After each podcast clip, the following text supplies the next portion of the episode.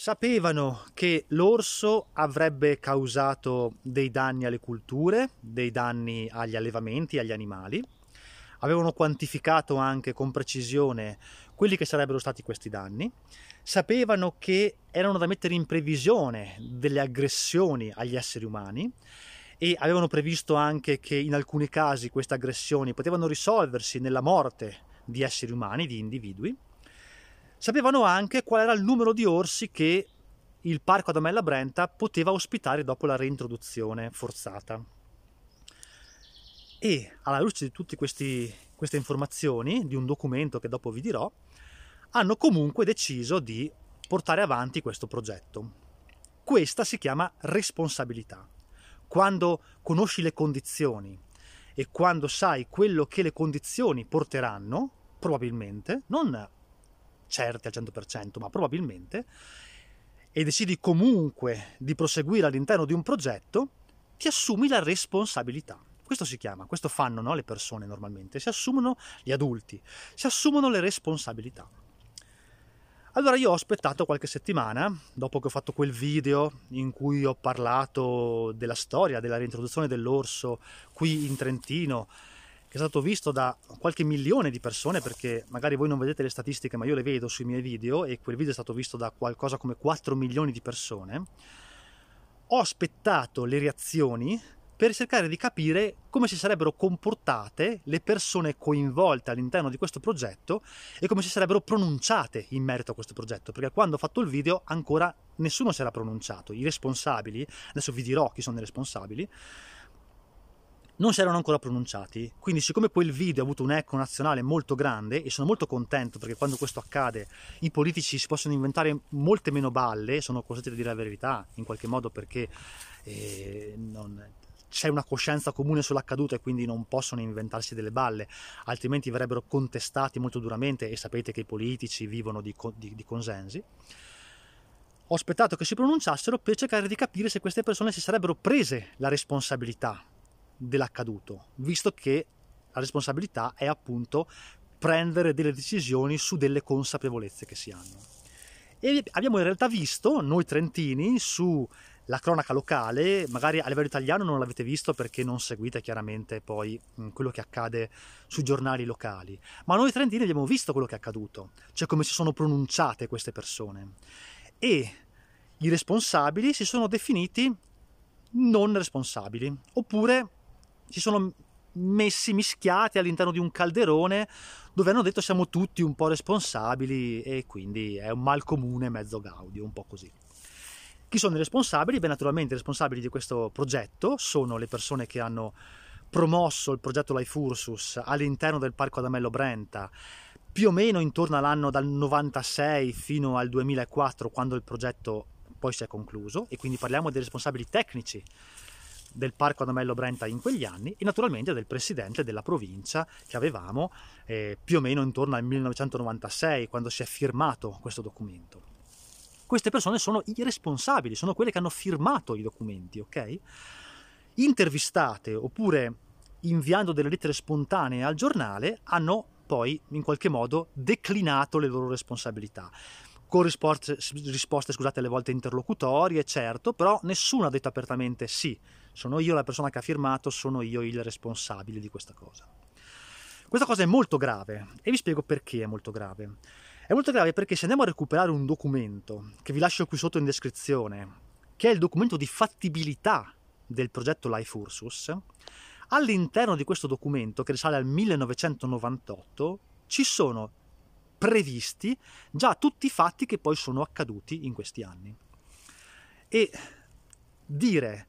sapevo che questi fatti si, sarebbe, si sarebbero potuti verificare, ma non sono responsabile di questi fatti, ma non mi sento responsabile di questi fatti, è una grave, una grave deresponsabilizzazione dal mio punto di vista, perché queste persone, lo ripeto, come ho detto nell'altro video, hanno degli stipendi dirigenziali e hanno dei privilegi che sono tali per cui si assumono le responsabilità di quello che fanno e delle decisioni che prendono, perché sono decisioni per la collettività. E quindi sono pagati anche per prendersi le responsabilità. Se poi quando le responsabilità arrivano le declinano e non se le prendono, questa cosa è molto grave. È molto molto grave. Cosa c'era in quel documento? Che vi lascio qui sotto in descrizione, potete guardarvelo e leggervelo, è molto completo e molto lungo. Beh, era stato commissionato all'Istituto Nazionale per la Fauna Selvatica e per la Natura, ora non mi ricordo il nome esatto ma ve lo lascio in descrizione, nel 98 uno studio per capire se questo progetto, il Life Ursus, la reintroduzione dell'orso in Trentino, potesse andare a buon fine e quali sarebbero stati i possibili problemi. C'era scritto che con tutta probabilità il progetto sarebbe andato bene, cioè gli orsi si sarebbero adattati. Sulla base di cosa lo dicevano? Lo dicevano sulla base di altre azioni simili che erano già state intraprese in altre zone d'Europa, in Austria ad esempio, in Francia e in Slovenia. E quindi quello che è accaduto in quelle zone poteva un po' come dire prevedere quello che sarebbe accaduto poi in Trentino. E infatti sono accadute cose molto simili, se non del tutto uguali. Cioè gli orsi si sono sviluppati, hanno causato dei problemi, hanno stabilito anche quanti soldi, potenzialmente quanti danni economici ogni singolo orso avrebbe potuto causare e dentro quel documento c'era anche scritto che l'orso avrebbe potuto uccidere delle persone.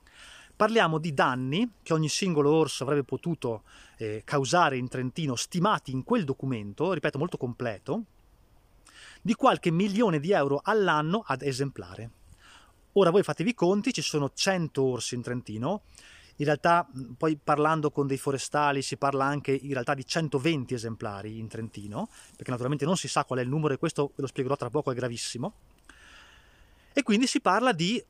una volontà, un'idea, una certezza che l'orso avrebbe portato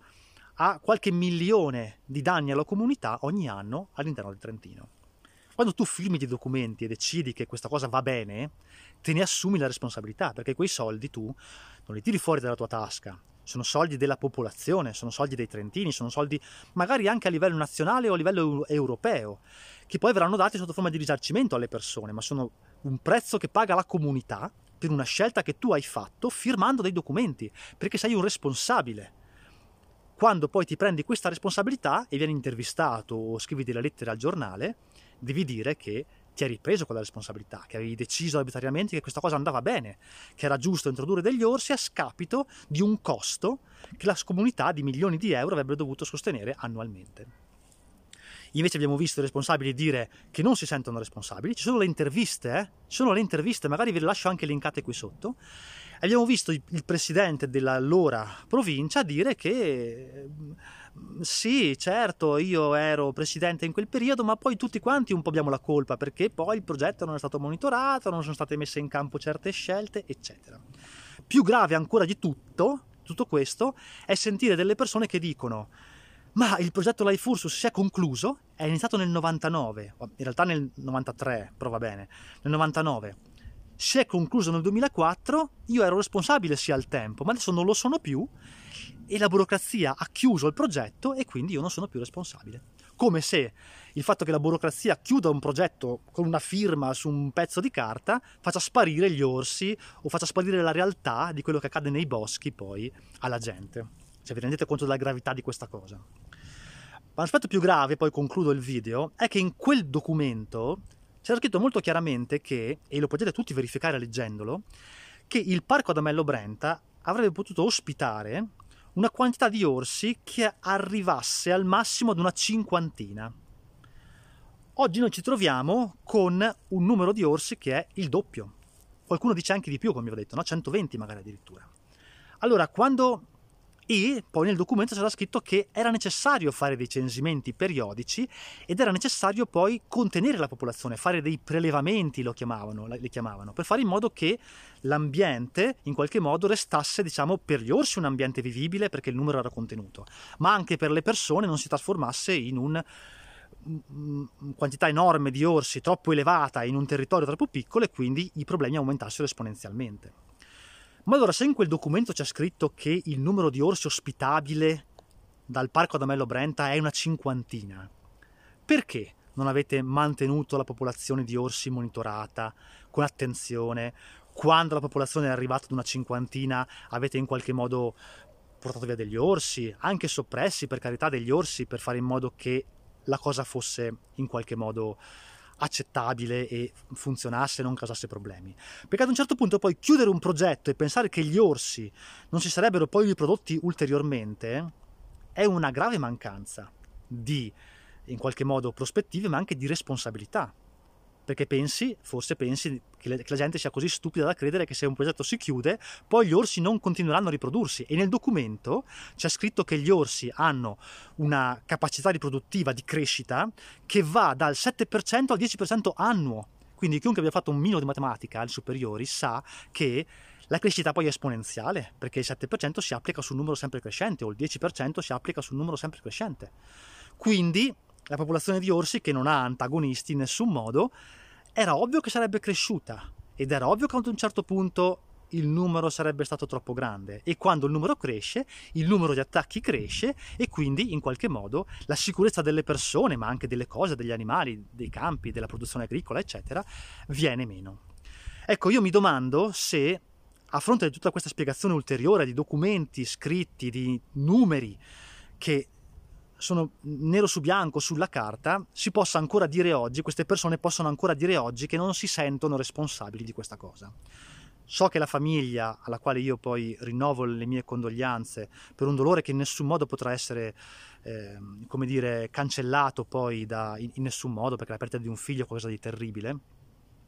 vuole, ha deciso di muoversi legalmente e secondo me fanno molto bene a muoversi legalmente. Nei confronti, secondo me, dovrebbero muoversi, come ho già spiegato, privatamente di queste persone, non della provincia in generale, in modo tale che domani, quando vengano, verranno prese delle scelte simili su altre questioni, poi sì, si sentano veramente responsabili, non possano cavarsela in un'intervista dicendo o in una lettera dicendo non ci sentiamo responsabili.